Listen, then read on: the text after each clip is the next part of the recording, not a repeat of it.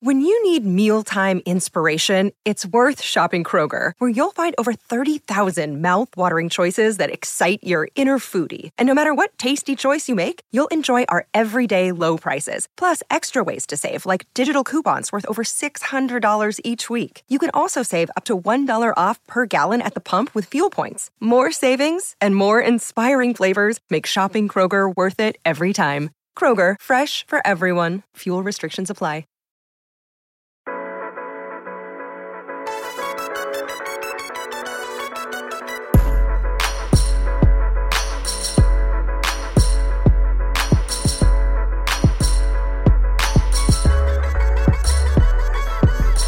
Everybody. Welcome to the Rotoworld Football Show. It is Conference Championship Weekend. I am Patrick Daugherty, joined by Denny Carter, by Kyle Dvorchak, and special guest, the Lord himself, Richard. You may know him as Rich Hribar. Uh, we thought he be a Patrick Kerrane's quote in Indonesia, which I've already made that joke, quote unquote. But uh, he is literally in Indonesia, and uh, thought what better time to bring in the goat it, how, why the Lord instead of the goat? By the way, um, remember people don't remember the, the the Hribar lore. Remember when you got self conscious and removed the Lord from your handle? I did. You were you were actually the reason that I changed it back because uh, for those that are you know are not indoctrinated at this point, I w- was uh, you know I went for with changed to Roto Reebs for a period there because I just thought like, oh, now that I'm starting to get a following, maybe Lord Reebs is too pretentious. You know, like how it's like Fantasy Guru 21 or like whatever. uh, and then Roto Pat was actually I heard on a show and he was like, I can't believe Rich changed his Twitter handle. This is the dumbest move I ever made. And I was like, well, if Roto Pat thinks so, I better grab this thing. Luckily, no one scooped it up and I was able to reclaim it quickly. Well, look, it, it when was, was, uh, this? Like what year? It was like 2016. 1998. Um, But- no, it was like Ri- 2018 probably. 2018. Eh, wh- Whatever it was, it was your your Garth Brook Chri- Garth Brooks Chris Gaines moment. It was. and and and we all I think we all kind of fall for that once in a while and and I, I just I speak for everyone I say thank goodness Lord Reebs returned. Well, Lord there was a period return. there where you thought in this in this uh, industry you needed to be professional, and uh, turns out you do not. No, no, God, no. That actually that set you back pretty hard. Um, Never recovered really. Yeah, yeah, no. Yeah, I mean, I don't, I don't like Roto Pat either. It was because at Patrick Daugherty, it was too many characters because of my ridiculous Irish name, and like it was not enough. It was too many characters, so I had to go short. And I always thought Roto Pat sounded kind of corny or even pretentious, but then I've kind of embraced the like it's become like my Pele.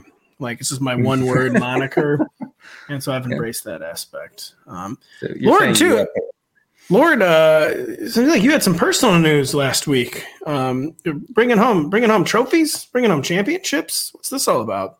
uh, yeah, man. Uh, we went to nationals. It's always the weekend of Martin Luther King weekend. Nationals uh, for what though? Uh, flag football, flag football nationals, uh, USFTL. Uh, we I played forever. You know, when we when I was in my twenties, I played till I was about thirty five. What kind of pushed a lot of us? We had a, uh, a teammate of ours break his neck, and everyone was kind of like, "Oh man, I'm too old to be like having a serious injury." Yeah, I would say um, so. So that pushed us off. But uh, the guys that still play and then you know couldn't give it up, they went back. They go every year for nationals. We've won it before, so we're grandfathered in. We can come whenever. Uh, they asked me to come back, so I took part in it. I think they asked me to come back because I had lost a bunch of weight, but uh, they didn't realize I didn't get any speed. I didn't gain any speed back. Like, just, I'm thinner, but still just as slow, man. Uh, you know, out here like a like a young Brian Brennan. Uh, who's So is your probably- game like DeVante Parker then, just on the outside? I don't think people probably don't realize how large you are. Like, how tall are you? Like six four? No, I'm only like six one, man. No, No, six, like that at least large. six two. Six two. Yeah, no, uh, Rich. Uh, many are calling Rich the Ed McCaffrey of flag football.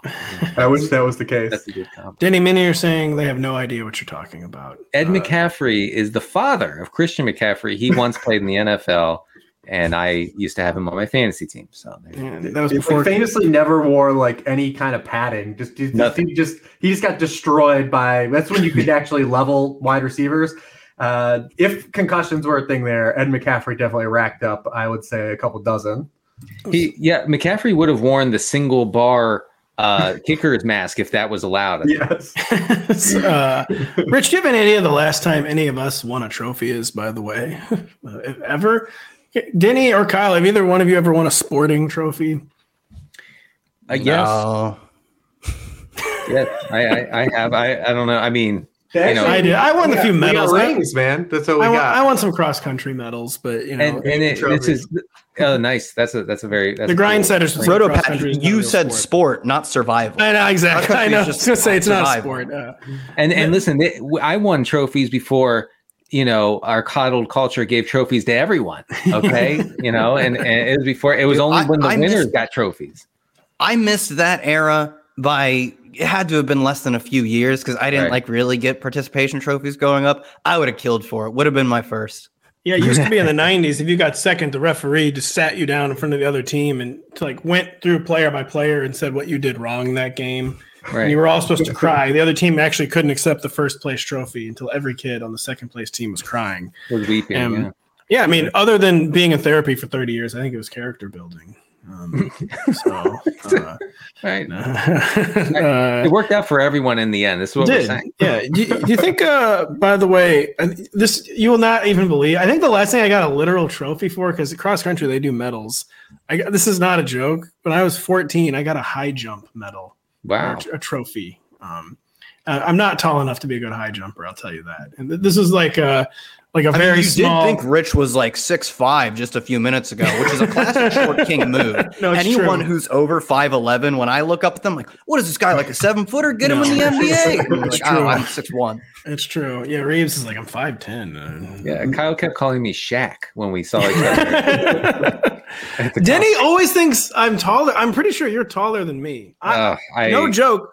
I'm a legit five ten. Everyone always says if you say five ten, you're actually five nine. You guys both have legit legitimate quaffs though that add a, that a- help. a That little does bit. add. That add I- inches. look, I all I know is when when we're together at a conference or whatever, you're taller than me. If you're Yeah, five, it's just my presence. It's just my presence. If Denny. you're five ten, then I have I have to be read measured. You know, I, I'm You. I'm I'm five seven. That's what this means. you gotta be remeasured, and it's just my the way I fill up a room with my booming voice and argumentative takes. then he adds two inches. Uh, we're going to preview these conference championship games. We are going to start with the news of the day from Thursday. The first domino in the head coaching uh, carousel has fallen with the Carolina Panthers getting probably the best re retread, retread. How do you? I always forget how to pronounce it. How do you say it? Retread or retread? Retread. They got the best retread candidate, I would say, and Frank Reich. I know a lot of people were hoping Steve Wilks would get this job on a permanent basis after he did an extremely good job on an interim basis, but I think the someone pointed out the Panthers, seven of the nine candidates they interviewed were offensive minded. Like they clearly want to get this offense fixed after just years of dysfunction. Know, I think Frank Reich did a pretty good job in Indianapolis, to be honest, until they kind of finally like overestimated his quarterback whisperer abilities. Like he basically got the point like Carson Wentz, I'll have this guy in the Pro Bowl, and which I guess he probably did make the Pro Bowl since every quarterback makes the Pro Bowl. Hmm. But Frank Reich seemed like he was doing well he basically overestimated his quarterback abilities. Just wondering if you guys agree. I think this is a, a good defensible hire for the Panthers. Yeah, I mean, I feel like he had done the quarterback thing three years in a row. It worked the best with Philip Rivers. It nearly worked with Carson Wentz. It was one Jaguars loss away from working. And then they just kept going downhill until it downhill to Matt Ryan, downhill to Sam Ehlinger. And that was such a disastrous move that it literally got him fired. But he, like, like you said, he made it work to I think the best of his ability. He also was really adaptive with when he had Philip Rivers, who wasn't elite but was still good. We saw them passing more, playing with more pace, and then when he got into the Carson Wentz era, he did coincidentally also get in the Jonathan Taylor era, and he leaned into that. So I think he was reasonably adaptive to working with what he had. Although you have to blame him to some extent for the quarterbacks he got. Like I imagine he was in some way involved. It might not have been his choice alone. I, we know it wasn't. We know Irsay is pretty involved in these things, but like I'm sure if he had said like, "Hey, I can't make Carson Wentz work. He is broken." They probably wouldn't have traded for him. So it'll be interesting to see how that plays out in Carolina because there's a giant void at quarterback. So I have no clue how that plays out. But yeah, like you said, as far as guys who have quote failed before, I have no problem with this. Denny or Reebs? Reebs, you claimed you had no opinion on the matter. Is that actually true? Do you just have no opinion on it at all? I mean, I'm fine with it. It's it's one of these things. Like if you're gonna hire a head coach now, I mean, just look at all the teams that made the playoffs and look at the teams that are left. Like you've got to almost go offense at this age. You want almost your head coach to not be able to get to be a play caller, so your play caller can't get poached and elevated to a new job. It's just kind of the era we're in. In the NFL. I will say this about the Panthers, though. I think it's a it's a good job for Frank Reich to take because when you look at that division, it's a division that probably all four teams could have new quarterbacks next year. Uh, mm-hmm. It's definitely the rebound for the Carolina Panthers is is probably shorter than like a lot of other jobs he could have taken. Uh, it all obviously depends on like what kind of quarterback it plays, but that division is going to have a ton of turnover this year, anyways. I hadn't thought about that. That's absolutely true with four new quarterbacks. Almost certainly. That's. I wonder how many times that's happened in this four in this this divisional area with the four team divisions. Probably very very infrequently. Denny, uh, do you have a Frank Reich take, or if we milked uh, this cow? Yeah, I'll force one here. Um, it could could be good for DJ Moore uh, if Frank Reich, can, get, yeah. can get the uh, can get the you know quarterback situation worked out and, and, get the offense a little more adaptable to the modern age. You know, I, I know that they got by with like a massively run heavy scheme to to end the season. That's that's not a long term plan. Let's just be honest. So, uh, and and DJ Moore, uh, everything about his peripherals says that he's elite. So I I'm I'm hoping that we finally might get say, our our lovely DJ Moore. Just like I'll never believe Brock Purdy's good, I'll never believe DJ Moore is bad. Oh, he's good. Um, he's he actually is really, really good. And man, yeah, we it's gonna be really funny when the Panthers get Aaron Rodgers and not the Jets. By the way, uh, oh, yeah. the Jets on uh, the Jets. That was the other news on Thursday. The Jets uh, they're keeping Broncos country riding just further and further into the desert. Yeah, um, until they ride one day into the canyon. Um, too dark. too uh, uh, Broncos country will ride forever in the hearts of New York Jets fans for one year after everyone gets fired next year. Because I think they, the Jets, I feel like just basically like signed like their death warrant as an offense, I mean, unless they get Aaron Rodgers. Well, I mean, he's a better Hackett's a way better coordinator than he is head coach. Like I, I, think I mean, is he? Yeah, there's no way he's a worse yeah. coordinator than. I know he's never been coach. a good. He was not a good coordinator for the Bills or the Jaguars. I don't think he called plays for the for the Packers. pretty sure that was Lafleur, right?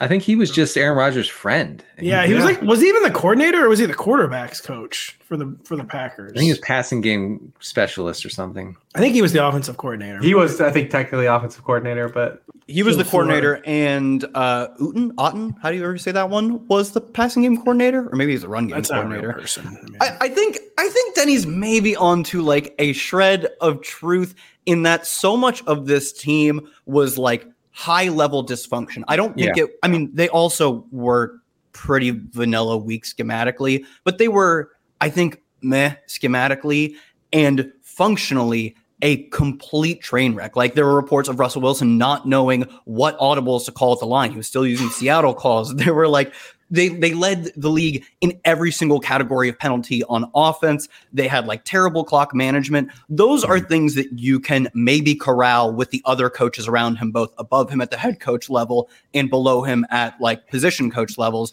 Now, do I think like it's a particularly smart hire? No, but I don't. I mean, this guy was getting- overwhelmed in the media market of Denver and uh, now he's going to. Uh, here can be a bit of a tough crowd, but he's not. But he's not the head guy. That that's the important he's part. Not, but that, he's going to be treated like the head guy because he's going to be like the new no, guy, and he's going to be the fall even, guy. We're not going to talk about him at all. Like it, it, Robert Saleh is there to take to take all the bullets from the media, and Hackett. We won't even talk about Hackett. It's it's he's a non-issue. Also, things, things might smooth over if they get an actual quarterback. This team has talent uh, at receiver. Like they are, they are well coached at the head coach level. I think. Like they could just like we could forget about, and they could still maybe they still make all the false start penalties, like the false start penalties and the delay of game penalties. Don't even get me started on the delay of game penalties. They could still make those, but if they you know get Aaron Rodgers and he's back to prime Aaron Rodgers, whether or not it's Hackett's doing, we will give him enough credit, or at least ignore him. We'll ignore him, like Denny said.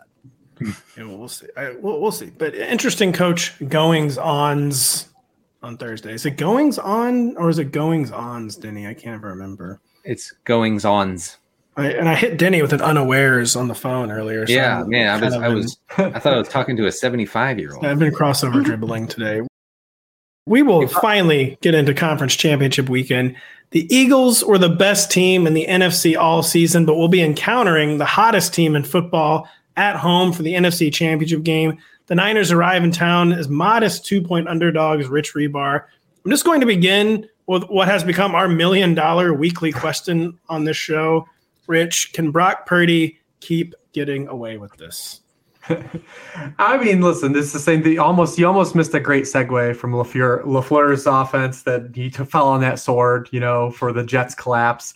Uh, even though he had quarterbacks that couldn't push the easy buttons he was creating, uh, and Brock Purdy has really kind of hit all of those easy buttons that this system, you know, provides quarterbacks with.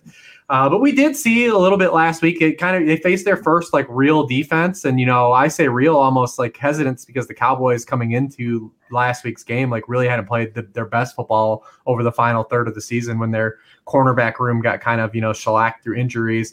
But we saw the 49ers they had 4.9 yards per play last week. That was their fewest in a game that Purdy started. They had just three games this season with fewer yards per play. Of the four teams that won, they were dead last in third down conversion rate last week, lowest in red zone rate, lowest in yards per play. And it really just comes down to, you know, them facing another team that's really capable of getting after the quarterback. You know, they faced the team that was number one in the NFL in pressure rate last week, the Cowboys, and they did pressure him on 49% of his dropbacks is the highest rate of any quarterback was pressured last weekend in the playoffs. Um, but the Eagles are really good at converting their pressures into negative plays, which the Cowboys aren't. The Cowboys 70 sacks this season, 15 more than yeah. any other team. Yeah, Cowboys first in the NFL in pressure rate, but 15th in the NFL in turning pressures into sacks. The Eagles are number one in the NFL. They're second in the NFL in pressure rate overall and number one in turning pressures into sacks. Cowboys had chances to make negative plays for the 49ers offense off of those pressures. They only had two sacks on those 16 pressures. They missed multiple interception chances. If those plays turn into negative plays, you know, for the 49ers offense, the Eagles, uh, it's going to be a tough spot for the 49ers. We haven't seen Purdy have to punch and pass his way back, you know, from a deficit right. at all at any point. But when he's been kept clean, he's been amazing. Like you know, even last week, fifteen to seventeen, when when the Cowboys didn't get pressure on him. Uh, only Patrick Mahomes is a higher passer rating uh, oh of all goodness. quarterbacks uh, with hundred more attempts when he's not pressured. And it's not a perfect. This is the offense, as I said, the easy buttons that you're forced to click. Uh, you know, that's what he's able to do. Just play good point guard, and that's what the Jets weren't able to do. And Michael LaFleur took the heat for that. You know, and you you have Mike White and Zach Wilson and Joe Flacco. So yeah, this this is this is gonna be a great game though. I think because both defenses are really good and both offenses are really versatile in terms of what they can do personnel wise. Uh, we can get into the Eagles stuff too, but I, am very excited to see kind of how both these teams go about approaching both defenses because they're both really really good defenses. Yeah. Another thing about uh, Purdy, yeah, I mean he's been great without pressure. He hasn't been terrible under pressure. He uh, since he took over uh, as as starter in San Francisco uh, he has a, a 7.4 yards per attempt uh, when facing pressure. That's the seventh highest rate in the league. He's thrown five touchdowns, zero interceptions when when pressured. I mean, his completion rate is 50%, so that's not great. But um, and I do think there is a little bit of getting away with it going on with Purdy. I mean, I think you know, per the film, he probably should have two to three interceptions over the past two weeks uh, that were dropped by defenders. Um, but you know, again, not not terrible. So if the Eagles go after him, I, I don't think that that's like automatically um, a, a, terrible thing for the Niners. You're just kind of building off what Rich said, where he faced by far his stiffest test of his starting stint last week in a Cowboys defense that did have a good game and kept their bad offense in the game. The Cowboys offense malfunctioning the entire game against an elite defense. And yeah, Purdy, it's not like it was an amazing start, but it was just the classic. He did what he needed to do the turnovers thing, he is getting away with the turnovers. I mean, that's part of hmm. being an NFL quarterback. I mean, Patrick Mahomes gets dropped interceptions, but it does seem like it's been an abnormally lucky streak for Brock Purdy. But I mean, good players seem lucky and get lucky. And like I, I keep know. joking, Dak Prescott. Dak Prescott yeah, would love some of this. Good players don't always get their it's passes true. intercepted stuff going on. So I keep joking about not believing in him, and I still think he's probably ultimately going to be like a number two type. But it's hard. You can't. You literally can't argue with the results, which have been perfect and flawless from a win loss perspective for his team.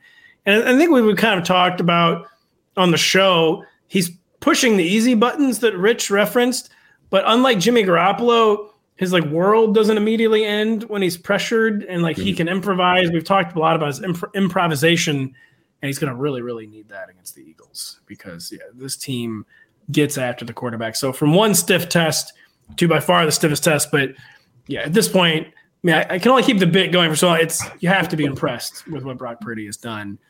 Well, also still wondering, yeah, if it's going to hold up under the contest he's going to face this week. Um, any final Brock Purdy thoughts?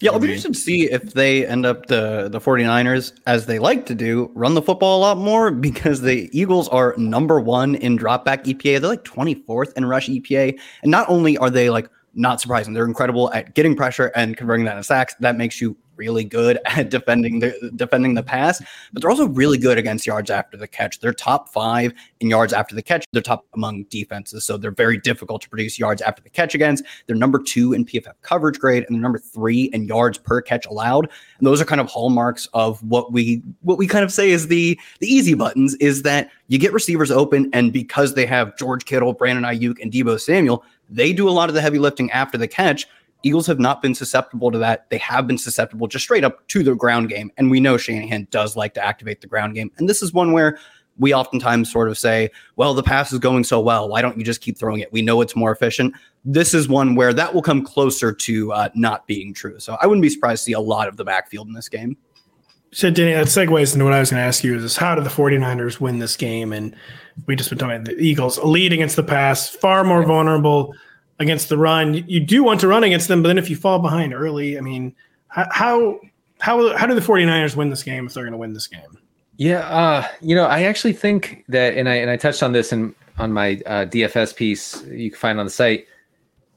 I actually think that the Niners kind of have to let it rip, uh, especially that middle of the field stuff, um, avoiding the the shutdown corners, uh, Slay and Bradberry for for the Eagles. Uh, you know, Philadelphia. Just real quick, are you saying? Are you suggesting it was a bit on Galaxy Brains, where you said you only wanted Brock Purdy to throw outside the numbers this week? I've never. Uh, first of all, I want to be clear. I've never done a bit. uh, uh, no, sorry, sorry. Yeah, no, sorry. Philadelphia's run defense. Uh, I know that we see it as like the weak spot, but they've been really good over the past like month and a half, two months. Uh, so from week one to ten, only the Browns had a higher rush EPA allowed than the Eagles, and no defense gave up a higher rushing success rate than Philadelphia. So they were just being run over, uh, run all over by everyone, even like the Texans at, at, one point in that. I think it was a Thursday night game. Uh, since since the team added uh, Linval Joseph to the line and made some adjustments in the way uh, you know they they approach they approached the rush. The Eagles have allowed the 12th lowest EPA and the eighth lowest success rate from week 10 till now.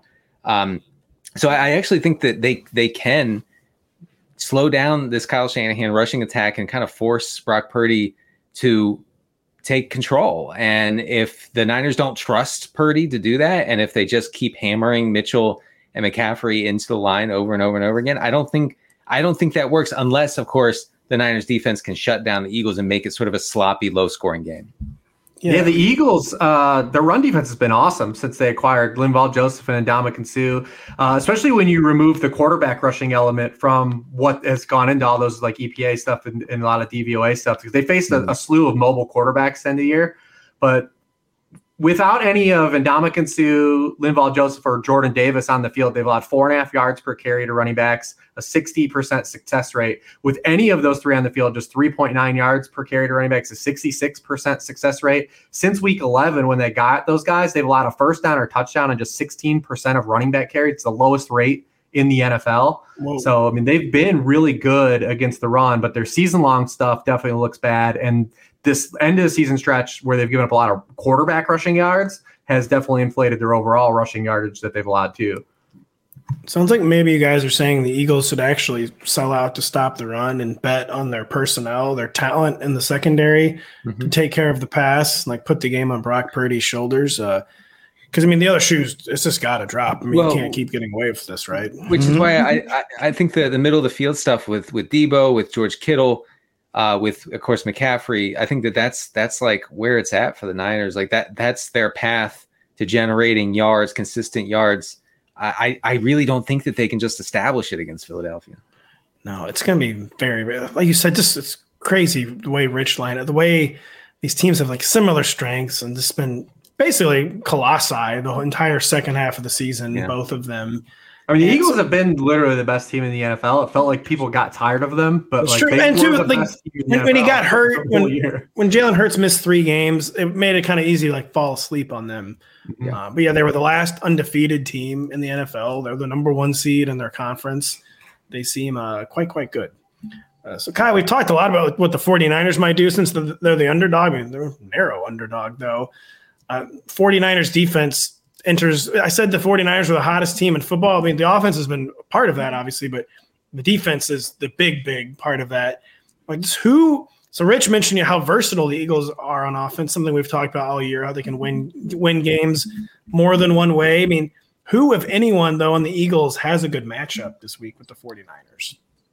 Yeah, good's like relative when you're playing at this high of a level. You're one of the final four teams. 49ers are top two in rush EPA and pass EPA. They don't have weaknesses, they have lesser strengths. But one of the spots they have a lesser strength is having no top 10 corners in PFF coverage here. They have two top 20 corners, which is to the point that like there's not the, oh, this is the easy way to beat them. There are hard ways to beat them, but you can do it. And conversely, the Eagles have AJ Brown, the number six wide receiver in PFF's wide receiver grade, top five in yards per route run, and Devonta Smith, who's 16th in PFF wide receiver grade. So they definitely have at least an advantage matchup at receiver. And that's not saying the 49ers are bad at corner. It's saying that AJ Brown is an absolute menace. Devonta Smith could be a number one receiver on a lot of other teams. So I think that's kind of the easy spot. And it's a spot that we've seen the Eagles go for before. When they have a matchup in the passing game, I know we think of them, or at least I think the public kind of thinks of them as they want to establish it. They just want to get the ground game going. They're the quarterback run team. When they get a chance or when it's advantageous for, them for the football, this is something Pat Kerrane has harped on accurately all year. They will take those shots. They will ramp up the pass rate. They will try and attack their opponents how they're weakest. They're very multiple in that way. I think Nick Sirianni deserves a lot of credit for that. So I don't know if this is a game where we see Jalen Hurts drop back to throw bombs as much, but I do think a lot of quick stuff potentially to Dallas Goedert, potentially to this almost surprised me that AJ Brown, for as much as we think of him as this big play threat, I think it's sort of like sneaky Jamar Chasian in this way, in that he is fourth in the NFL in yards after the catch per catch among tight ends or among uh, wide receivers. He is also third in total missed tackles force. Like he can just win at every level, and he's so athletic that when you put him on corners who aren't as big, strong in the pass as him, he can also make yards after the catch and break tackles. So I think that's sort of their way to pass, and they probably do want to pass against this 49ers defense. Is not as much the the long shots, just launch the mortars out there. It's to let the receivers win this game. Kyle, real, real quick, what is AJ Brown's health status? I, mean, I know there's, there's like not concern he's like missed the game, but like is he practicing? He was not even on the injury report. I like Okay. it's we can only read into these things so much. Uh, obviously, like you would also even if he was very hurt, Nick Sirianni would be like, just don't put him on the injury report as long as he's going to play. Just don't say it. Yeah. But that's the best information we have to work with. And I will say he didn't even show up as like hip full practice, not even on the injury report to open the week. He got like he essentially looked like he got rested towards the end of that Giants game while dealing with the hip issue. But if you're not even on the injury report, I've got to imagine you're as close to 100%, or Sirianni is doing a really sneaky good job. But like he could have done that at other times too. And we haven't seen such a glaring, I don't want to say it's like dirty, but it would be a little cheeky to just like straight up lie to our faces. So I'm going to say, with the best information we have, pretty close to 100% as far as a player 20 weeks into an NFL season can be. Yeah, that's a good point. Uh, by the way, before we get into the DFS discussion, uh, Pat Kerrane, before he departed for Southeast Asia, also outed himself as a Purdy believer. So seems like we're slowly, slowly turning the corner on that. I know, I know. Rich, Rich shaking his head. I thought he would stay with us. I don't know Yeah, what society's I mean, come to. We'll stick a pin in it. I'm here for the chaos if anything happens, but it's literally this offense, the way it's structured. There's another ceiling that the 49ers have offensively. And if they were to just kick the can with Purdy here, like it would just be that. There's another gear this offense has with elevated quarterback play that we haven't seen, which is downright scary. It is. Um, and that's this- why they took a guy like Trey Lance in the first place. It's true. No, because yeah, Kyle Shanahan, he's reached the limits of scheme. And the, the limits of scheme is you can get to a Super Bowl and almost win it with Jimmy Garoppolo. like he's tired of having to rely so much on scheme. And that is why he made the big bet on Trey. I mean, this is a man who won an MVP with Matt Ryan. I mean, come on. Come on. It's amazing. what he I mean, can this do. this raw the, the 49ers don't have like necessarily the top player at any position except for maybe Christian McCaffrey. But when you talk about like from the top down depth and versatility of their roster, that's by far the best offensive Yeah. unit. And if you have elevated quarterback play with that, like quarterback play that can win on its own, paired with that kind of talent, there's a, a whole nother scary gear that the league It's true. probably isn't prepared to deal with with the 49ers. And they hope a guy like Brock Purdy's the starter. Yeah, yeah, yeah. So, but Trey Lance, uh, if you're listening, get well soon, please. Uh, we're not ready But to that move was on. never even the argument for Trey Lance. Wasn't uh, like to defend Trey Lance. It was defending the possibility of Trey, Lan- like the possibility of his ceiling and what it would mean. Yeah, the yeah, theory of Trey Lance. It's very is more of theoretical. this man has appeared in like five games since high school. Right. Right. I, I look, I, I'm going to do it again next summer. You think I'm joking here about the theory of Trey Lance? I will I be know preaching the theory again in four months. Kyle, I am. even. I am too. I'm going to go in on Trey Lance when he's the starting quarterback for the Houston Texans. Oh, get out of here, please. Just stop. It's happening. Just stop. Just stop. It's just we have to just get used to the idea. Just stop. Uh, we haven't gotten to the most important part of this game yet, which is, of course, the DFS sicko plays. going to put the floor to Rich for. I mean, everything's kind of sicko in a two game slate, but Mhm. wh- what is really catching your eye in DFS and 49ers Eagles, Rich?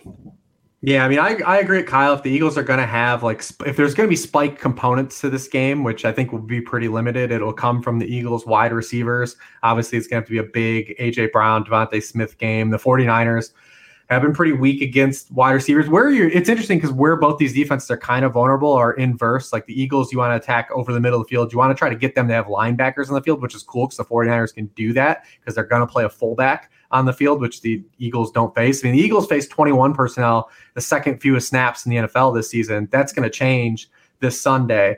So you're going to be able to try to make their linebackers that don't play a lot, they'd rather have some extra DBs on the field, especially their versatile safeties. Uh, you know, the 49ers may be able to find some opportunity there, but against the 49ers, you want to attack them on the outside and vertically. Like they have been one of the weaker teams uh, against uh, vertical wide receiver targets. Uh, they have allowed, you know, the they've allowed six touchdowns to wide receivers on, on, on throws 20 yards or further downfield. It's 27th in the NFL. They're 23rd in completion rate on those throws. And since week 11, the only team worse against wide receivers overall than the 49ers have been the Cowboys, the team that they just beat. Uh, you know, they're 28th in catch rate allowed to wide receivers. They're 24th in yards per target allowed to wide receivers, 29th in yards per game, uh, 23rd in touchdown rate. So this is going to have to be a big, heavy lifting. Arthur Juan, DeVonta Smith game. If you do want a sicko play, this might be a ahead, week. say it. Say it. I know you. Say This it. a week to dust off Quez Watkins. Thank you. Yeah, I mean, nineteen point six percent of his targets are on downfield targets, the highest rate on the team.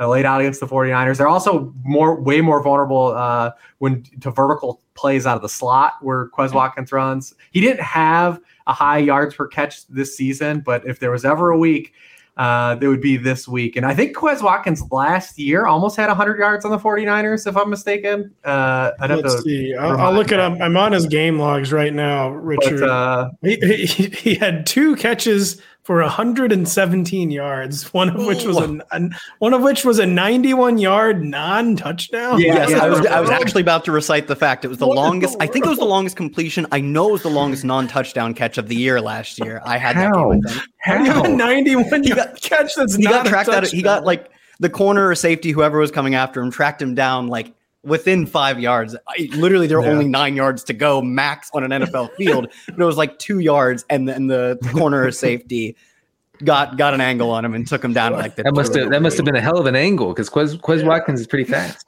That guy was that guy was doing like trigonometry. He knew Yeah. exactly the hypotenuse, and he was like, "I know I can get him at the two. It's an all time angle. I was definitely a, a probably a, a game similar to like the Cowboys game last week, where I think touchdowns are probably going to be a premium here. Uh, Mm-hmm. You're looking, you know, if you if you can score, if one of these offenses can score three touchdowns in this game, they they probably they might auto win. That's a really good point. And I mean, I was just really hoping someone would say Quez Watkins, who I had to double check like wasn't hurt because I haven't heard his name in like two months. Yeah. Final- Pascal played more last week because you know the, in the run game he's going to be out there blocking, man. Like that's his if- if final, you get Quez Watkins' final four games of the regular season. He had seven catches for 39 yards. Has yet to record a catch in the playoffs, but he is not injured. And as Rich said, this would align. I was really hoping we could we would have someone say Quez Watkins in the DFS talk. The, the sickest name has been taken, Denny and Kyle, but I mean, you guys never disappoint. We got anything else crazy out there?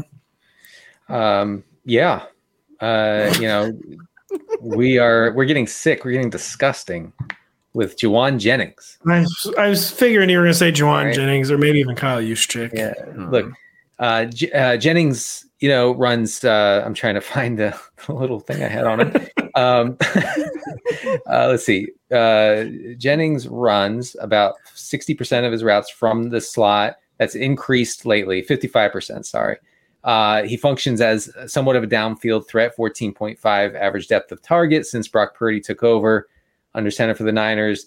And as we saw last week, and as I I talked about almost obsessively on this show, I think I mentioned him three times. Uh, Richie James had a pretty good game last week, seven catches on 10 targets for 50 some yards. He did, however, I don't know if you guys caught this one, but uh, Richie James dropped a 75 yard touchdown. He did. That um, would have Again, I've had to generational wealth generational yeah. wealth. And the bank uh, has agreed to let my family keep our home at least until our fourth child I, is born. It, look, if I live another forty to fifty years, I will eventually get over that. that but, uh, but yeah, I mean, this is this is the way you go after this e- this Eagles offense. I'm I'm not saying that Jauan Jennings is going to see eight ten targets, of course not. But him and Deebo, I think, are going to be more in the middle of the field, and of course Kittle. Then you know Aiyuk, I, I think is uh, horrific uh, matchup, obviously for Brandon Aiyuk. Um, and you know, hey, on a two game slate, that might push enough r- rostership away from him to make him playable. It's it's a kind of a thing you have to measure. But Jennings is my sicko play. Kyle, I'll put you on the spot and say who who's the non sicko play that you just have to hammer in this game? Who do you have to pay up for in this game? Uh, I don't. I don't know. I guess I don't know if you have to pay up for Christian McCaffrey. I was thinking that, especially with uh, people maybe afraid of the Chiefs. Like you think of most games where it's like, or most two games late or three game. You know, Thanksgiving or when we get like the double Saturdays late in the season or whatever. Uh, we see the best offense just get absolutely steamed like crazy. I don't. This is maybe the one scenario we have to avoid Patrick Mahomes at sixty percent rostership and drop him to 40 and that might be less than optimal like we might be pushing in the correct direction so to me it's not that you have to pay up but at least a modest value that I don't mind going to will be Eli Mitchell. I believe he out carried Christian McCaffrey last week. They still use McCaffrey in the much more high leverage situations. You are is, is McCaffrey like battling something? It's kind of yeah. He kind was uh, DNP with the calf strain to open the week. Uh, I mean, he's fine. The 49ers have actually been pretty prudent is about giving they were taking him off the field and like everything but yeah. third downs last weekend. He will play, I guess, is what I meant when I said he's fine. I definitely don't know. He's probably not 100. percent Like you said, they they were giving him the heat pack on the calf on the sidelines and taking him out for stretches of plays. And for that reason, Elijah Mitchell also didn't practice, but neither did Deebo. Like they're resting their guys. But for that reason, I don't think we get McCaffrey like peak Carolina numbers, 97% snap share, every single target. Like he will get the high leverage stuff. If you play Elijah Mitchell, you are banking on either like like the, the D'Andre Swift special, long run to the five, gets subbed out, Eli Mitchell comes in. That's certainly possible. They will be subbing him out more than than the Panthers would have in week 6 or whatever. So as far as like value plays go, I think he's a pretty solid option because his team should be able to put up a you know a decent amount of points. They've been extremely efficient to close the year, even if this is a difficult matchup.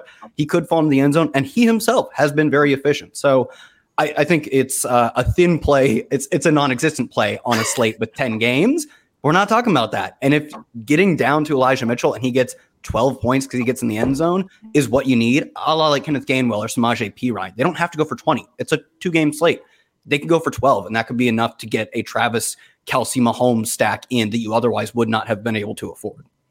By the way, Denny, he just said Samaje Perine correctly after I goaded you into an incorrect pronunciation on Gallagher. Oh, is that it? Did I say it right? Because I've did. been yelled at no matter what I've said about saying you it said it right. Um, okay. And I, I, made Denny say it wrong. Yeah, you know what? You're a classic overthinker when it comes to names. I am. You, I, you, I really am. Yeah, you put I was way too much thought in the name. I was shaking when I had to say Inisherin for my Oscars. Yeah, joke. you just gotta, you gotta, you know, go from the hip, man. It does, you know, just that's hey, true. Go with what feels right.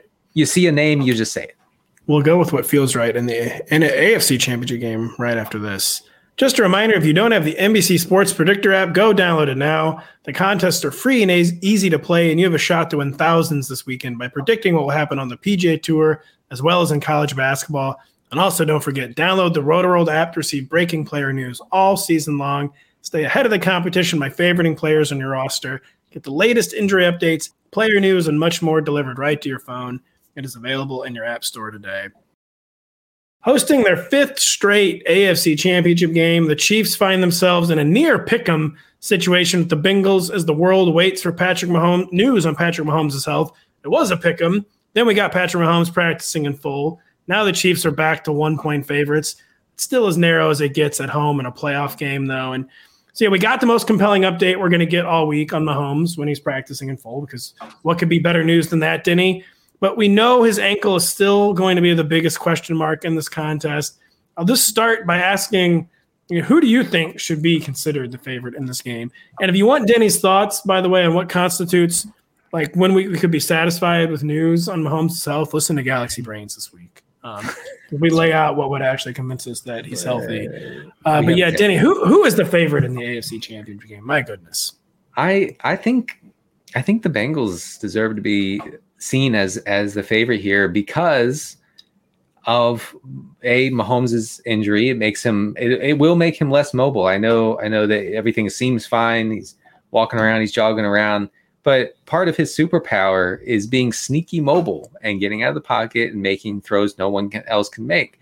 If he doesn't have that against a Bengals defense that has severely limited him, including in their Week 13 matchup against Chiefs, uh, even three, three straight losses for the Chiefs. And that's Mahomes, right? And that's Mahomes at full health in Week 13. So I I I think that the the Bengals defense doesn't do any one thing spectacularly, but they do everything pretty pretty well. And I don't think that they're. I think that they are in position to limit this Kansas City offense, especially with the uh, the, the injury. Uh, another thing, another thing that I think makes makes the Bengals uh, just so dangerous, like we saw last week against Bills, is Joe Burrow's willingness to just be patient, to just kind of matriculate the ball down the field, and uh, against you know an enormous amount of too high safety coverage, he sees more than anybody else, and it doesn't matter. He's patient. He dinks. He dunks. He checks down. Josh Allen, not so much. Josh Allen's not patient. He's not a patient guy. He sees a lot of the same coverage. He makes mistakes against it. Joe Burrow doesn't make those mistakes, so I, I, I do I do think the Bengals should be seen as favorites. Yeah, that's kind of sad. I want, I want uh, but it, I, everything you said struck me as accurate there, Denny. And you talk about the Bengals not being like truly elite at any one facet, even though you weren't saying they were not a good defense. They were very good defense. They're, they're so elite, you know, at game planning and adjusting. Yeah. And as yeah. we know, the famous second half adjustment in the AFC Championship game last year against the Chiefs, where they just totally shut the Chiefs offense down in the second half. So uh, Lou Anarumo is going to have some surprises for Patrick Mahomes. We're going to talk more about the Bengals in the season, but we'll stay on the Chiefs offense, Richard, where I'm finally glad to have a new voice in here because every week we ask Pat Kerrane if it's going to be Toney season. And every week he just says no. He's always like, he ran like eight routes last week. Right, uh, right. Can you stop asking me this? And then he just goes to Asia because uh, he's tired of us asking him about Kadarius Toney. So is it Toney season finally, Rich? Uh, probably not. Uh, yeah, that is the correct answer. It's always been the correct answer. Yeah, I mean, 19 listen, straight weeks. This is an interesting game in totality because there's no way Lou Anarumo is going to let Travis Kelce get 17 targets. There's no. just absolutely no no damn way that that's going to happen. They're going to have to make some of these other Chiefs got ancillary pieces do something, and they really have not done much of anything. But if Mahomes is going to have to like rely on the quick game because they're worried about the ankle, they're trying to get the ball out, like that would favor Toney the most of these guys. But really, thank you. But like, we can wrap it up then. Yeah, yeah let's go. Let's go on to the next subject. so the Chiefs have targeted their wide receivers just 48% of the time. Only the Ravens have targeted their wide receivers at a lower rate. Both teams have elite tight ends, obviously, that impacts those things. But the Chiefs haven't had a 100 yard wide receiver since week seven. Over their past 11 games, their wide receivers have wow. combined for seven receiving touchdowns. Uh, you know, you look at a guy like Juju, Juju Smith Schuster, he has gone. He had three or fewer receptions in seven of his past nine games because the Chiefs have been playing a lot more two tight ends. It's made Smith Schuster have to play more outside, which we know historically and it has been true again this year. He's just not as effective receiver playing outside than inside. They should just um, convert Juju to tight end officially, by the way. The, the ghost of MVS like is out there. Like he had two targets last week. He did have the one touchdown. Justin Watson's like the ultimate cardio guy. The dude's been targeted on 11% of his routes, uh, but he was third on the team in routes run. Toney at least is getting the ball when he's in the game. Like that, that at least helps. Like we know if he's in there, like he's probably in there to get the ball. And 40% of his targets have come behind the line of scrimmage. So if there is a quick game, like there it is, like to him.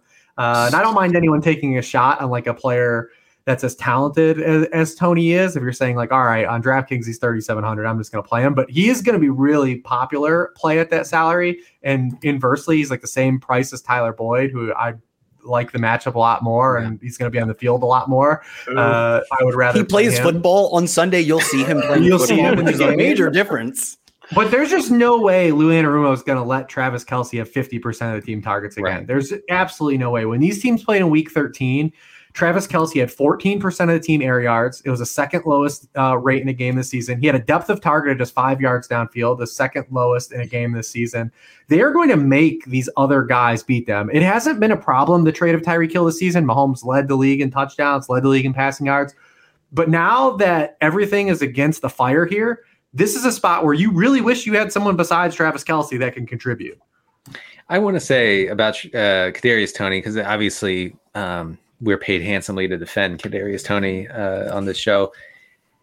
All right, he, the guy ran 12 routes last week, which not that's not my favorite stat to recite. I don't like it. Uh, he was targeted six times, 50% rate.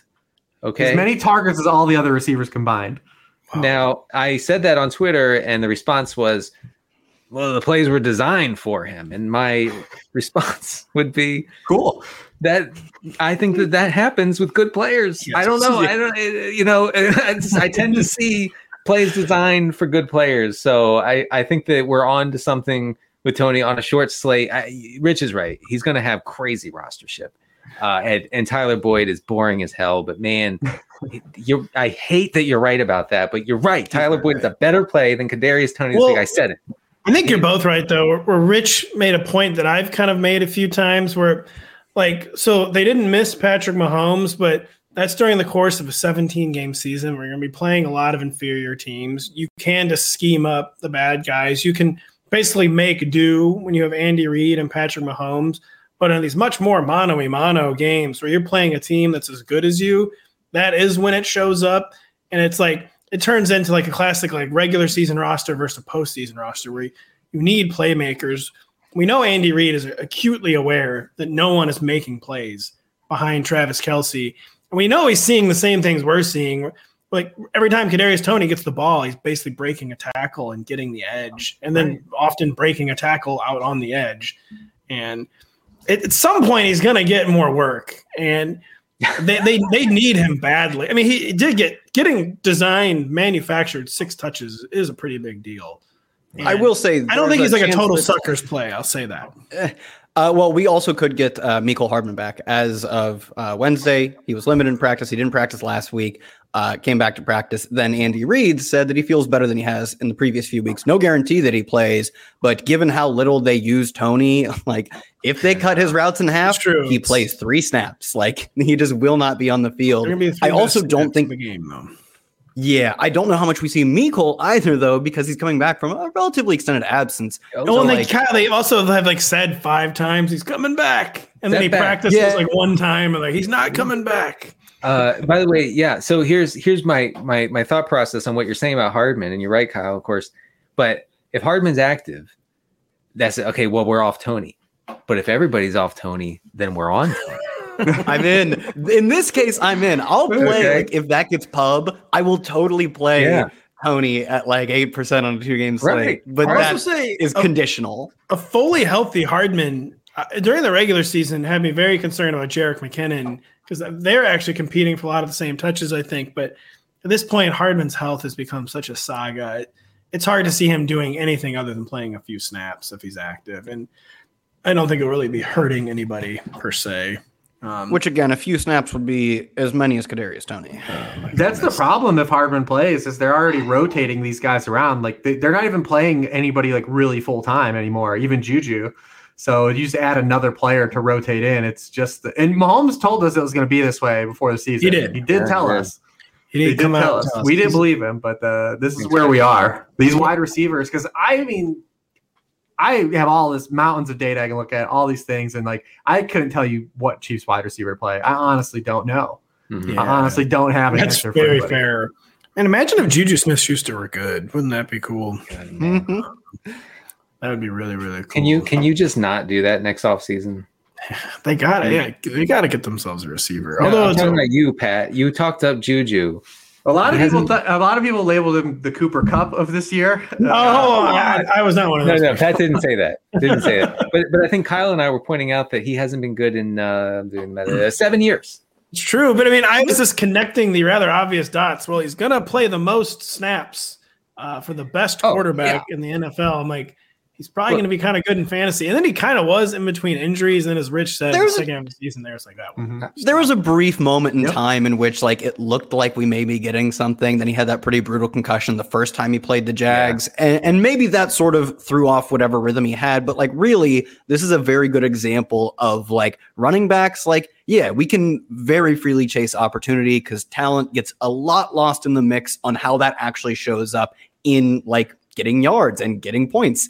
Receiver, not as much. You can play a just ask Juju, Justin Watson, MVS. Uh, like you can get a lot of snaps and just not get open and not get the ball. These guys are prime examples of it and I they play this, with Patrick I, Mahomes. Yeah, I, I criticize Pat for the Juju take uh, while I happily drafted Gabe Davis in the third round of 12 team leagues. So uh, I, thankfully, yeah. thankfully, I, did both. I'm not saying the Chiefs are going to uh, lose this game, but if they were to lose this game, it would literally fit into the exact umbrella that we've been talking about why every team has lost so far these last couple weeks in the playoffs. When Dallas lost, it was like, well, they couldn't get anyone to do anything outside of CeeDee Lamb. When the Bills lost, it was they need to add more. They don't have enough outside of Stefon Diggs. If the Chiefs lose this game, it's uh, going to come back to the trade of Tyreek yeah. Hill and them not having anyone that can contribute outside of Travis Kelce. Very, I mean, we talked about it with the Chargers too. Like Mike Williams has been terrible at generating separation this year. Keenan Allen is aging. They're another team that like they're probably not as down bad at receiver as the teams you just mentioned, but like they probably could have used some more receiving talent, especially to make the most of Justin Herbert's cannon. So I, I think that's totally a, that will that's going to be talked to death. You've already foreshadowed what is going to be talked to death in like as soon as we flip to the draft season. I mean, Louis Aaron was just too damn smart, man. Like, there's no way he's going to let Travis Kelce get 17 targets. There's no way. Quite literally zero way. Kyle, we've talked a lot about what the Chiefs m- maybe need to do or might do. How do the Bengals win this game? Uh, I mean, other than like Joe Burrow being awesome, like what what is like the official Bengals game plan against the Chiefs? I mean, I think it looks probably somewhat similar to what they did last week in that all year Joe Burrow has been great. I mean, he, he's good at kind of throwing at all parts of the field and at all sort of different rhythms, but he had a top five in terms of quickest, a top five fastest time to throw. He was one of the best quarterbacks when throwing in under 2.5 seconds. And despite being already top five in that metric, he was actually throwing the ball faster, getting it out faster against the Bills. And that makes so much sense when you reckon that even though the Bills without Von Miller had had a weaker pass rush, it wasn't terrible. And most importantly, the Bengals were down, I think, at least three from the start of the year, starting offensive linemen. They're playing players out of position, players who had been healthy scratched throughout the year, Jackson Carman. And those guys, they did play well, but they were also greatly helped out by the scheme, which was get the ball out of Joe Burrow's hands fast. He's extremely accurate when throwing quickly, and he has incredible receiving talent. Ja'Marr Chase has been elite both in totality, but he's been really good at yards after the catch as well. He actually ranks eighth in yards after the catch over expected. And Tyler Boyd and Tee Higgins are both positive in that metric as well, operating at very different portions of the field. So that's got to be at least part of the plan is throw the ball as quickly as possible to your extreme receiving talent and let them do a lot of the work and Ja'Marr Chase, to an extent, has been one of the better receivers against man coverage. Chiefs play a lot of man coverage. So it should work out well as far as things go for a team that is starting a pretty atrocious offensive line. They at least have really strong outs. Jonah Williams still not practicing, by the way, the Bengals regular left tackle, but didn't really have that good of a season. As you alluded to, Jackson Carman was surprisingly good in the divisional round. It looks like Cap was going to play It does. It is weird. It's yeah. It is weird. The, the Lion held up much better than expected last week, but that doesn't magically mean it's going to be a strength against the Chiefs. Mm-hmm. And could just be a weakness waiting to be exposed. Denny, we've already hit on a lot of these points, but yeah, what to put like a fine point on it, what do the Chiefs need to do to stop their three game losing streak against this Bengals team? You know, two of those were like very notable regular season losses the past two years, and one, of course, was the infamous AFC Championship game loss where they left points on the field in the first half and then bled mm-hmm. away lead in the second half. I they have to be super patient and just come like just take what the Bengals give them. Uh, the Bengals are going to refuse both both of these teams. Here's the thing: both these defenses are going to refuse to let anything happen down the field, and that makes me sad as someone who would like to see some downfield excitement in this game with uh, especially with Ja'Marr Chase. But I don't think we're going to see that. I think we're going to see a lot of check down stuff. Um, you know, Ja'Marr Chase is you know excellent with with that in, involvement. Um, sorry, getting back to the Chiefs.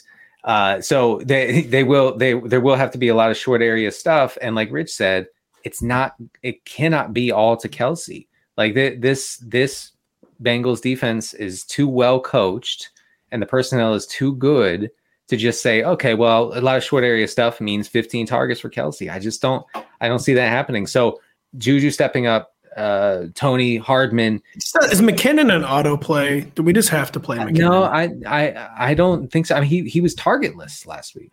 That was very disappointing. The uh, very I mean, disappointing. He was mostly in there as a personal protector for for Mahomes. Mm-hmm. So yeah, that that was that was very yeah disappointing. I mean, he's still running. I think he ran an okay route rate. Uh, but but yeah, I I don't think that he he's an auto play.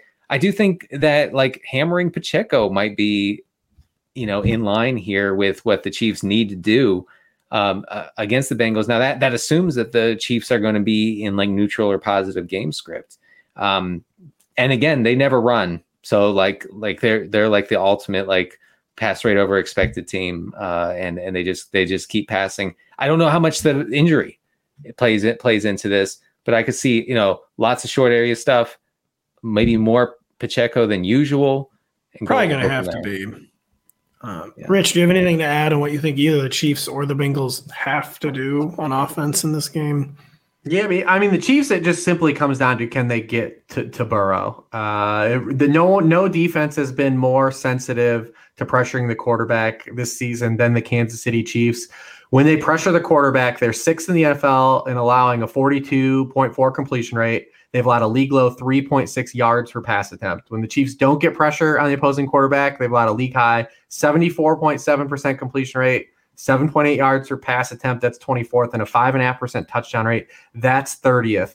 In the three matchups between these teams over the past 14 months, they remember they only sacked Burrow once in each of the last two games. Uh, wow. When they haven't pressured Burrow, Burrow's completed 75% of his passes, 9.1 yards per pass attempt, seven touchdowns, one interception. When these teams played in week 13, they only pressured Burrow on 22% of his dropbacks. It was the lowest rate the Chiefs pressured any quarterback outside of Tom Brady, who they only pressured 17% of the time, and nobody pressures Tom Brady because he's getting rid of the damn football. Yeah, don't tell that to Tom Brady, who acts like he's under siege. Yeah, well, he does. He's gonna let you know. But but Kyle kind of hit upon like the, the Bengals have, have long calibrated. Like you'd rather have all these offensive linemen out there. You'd just rather have your better players out there. But the way teams structurally defended the Bengals over the course of the season with all the too high looks that they've seen, kind of forced Zac Taylor to kind of calibrate this offense into kind of a quick passing game inherently. So I never believed all those linemen being out last week was going to be like a huge thing because Burrow already was getting rid of the ball so damn fast. It didn't matter. You weren't going to have time to get to him. And that's what happened last week. It's going to be something similar, I think, this week. They're just going to be able to get rid of the ball too fast. Uh, mm-hmm. but the Chiefs have to find a way. It's imperative that they get more pressure than they got week 13 on him those stats that you shared about the Chiefs when they generate pressure versus when they don't. When they don't, it sounds like the opposing quarterback's basically just th- throwing against air. Just Jesus, just yeah, like, uh, absolutely uh, like 1985 Dan Marino, like yeah, whatever you want to do. uh, it seems very very concerning. Uh, yeah, gonna need to. And, and from a fantasy stance, like it, it hasn't been a no contest in these games. Burrow scored more points than Mahomes in all three head to head matchups in these games. He's had two 30 point games in these games. In the week 13 matchup, the Bengals had a drop touchdown pass by Tyler Boyd, and I know like you can point to the Chiefs will say of Travis, Travis Kelce fumbled and that lost the game, but Tyler Boyd dropped a touchdown and they hit, they went for a fourth and one inside the Chiefs five and didn't get it.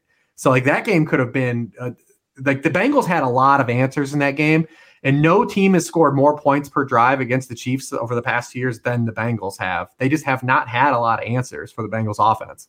It sounds like there's no reason whatsoever the Chiefs should be favored. Oh no, man! They got the best player in football still, man. Uh, I was gonna, I was gonna say like the the gap. I mean, obviously we have no clue what Mahomes' health is. He's practicing full you would also want your opponent to believe you have full Patrick Mahomes. So, like, I don't want to again lend. You can lend even less credence. I think. To I think to be honest, you'd, you'd, rather your opponent think they're going to get really limited Mahomes. They shouldn't yeah. have like not. They should have That's had true. him like not practice. I think you you just want whatever is the actual case, it to be the opposite. You just don't want them to come in prepared for what is reality. But with that being said, you have to take this with a, a grain of salt because we don't know what we're getting from Mahomes.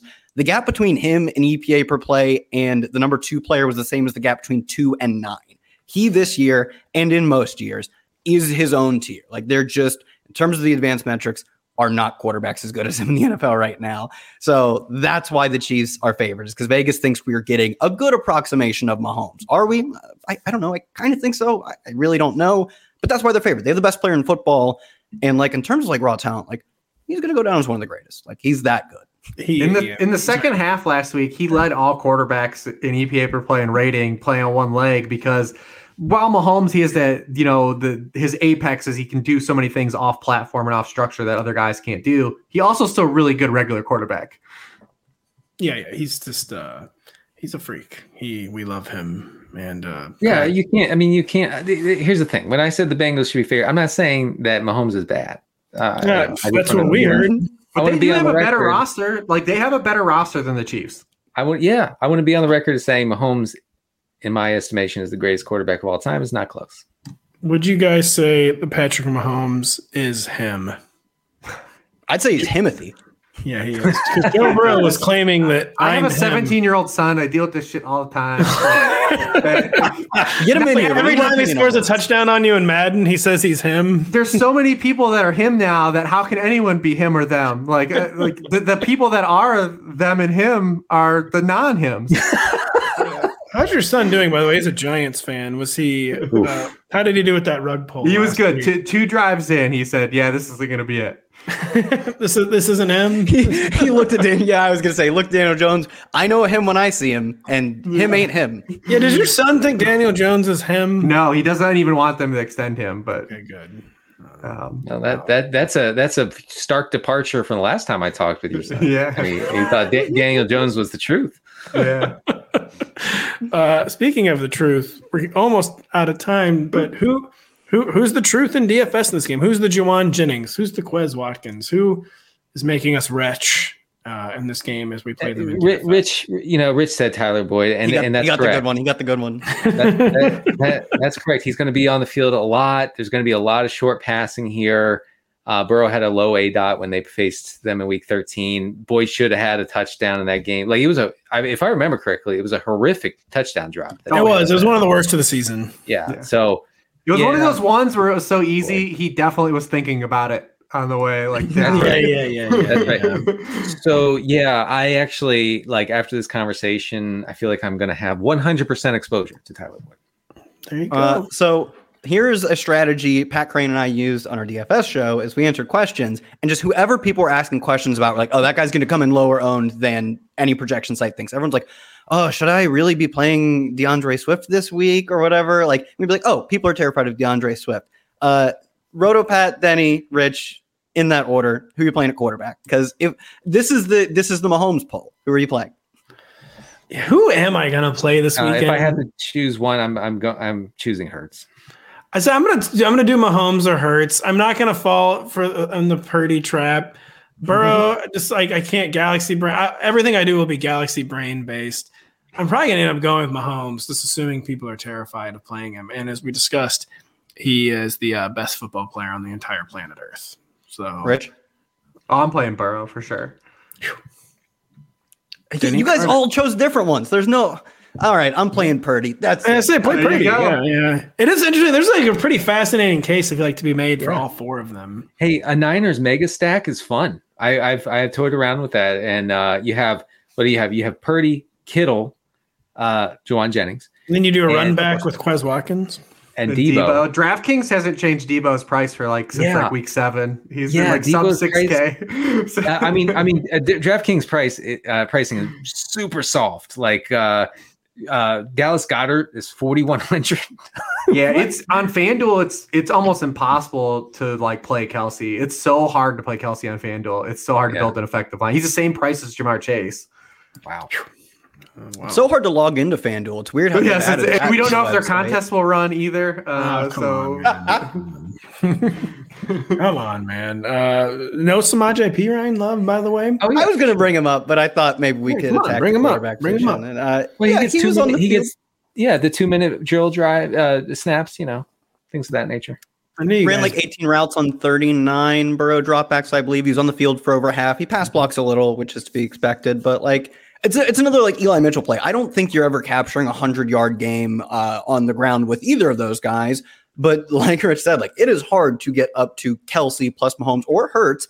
And then AJ Brown also expensive. CMC, you want to play him like I, I could even play both 49ers running backs because you're not playing at either Samaje Perine or Elijah Mitchell because you think you're getting a 30 burger. You think the only way to build the rest of the best plays is with this meh running back play. So yeah, I could do some Perine.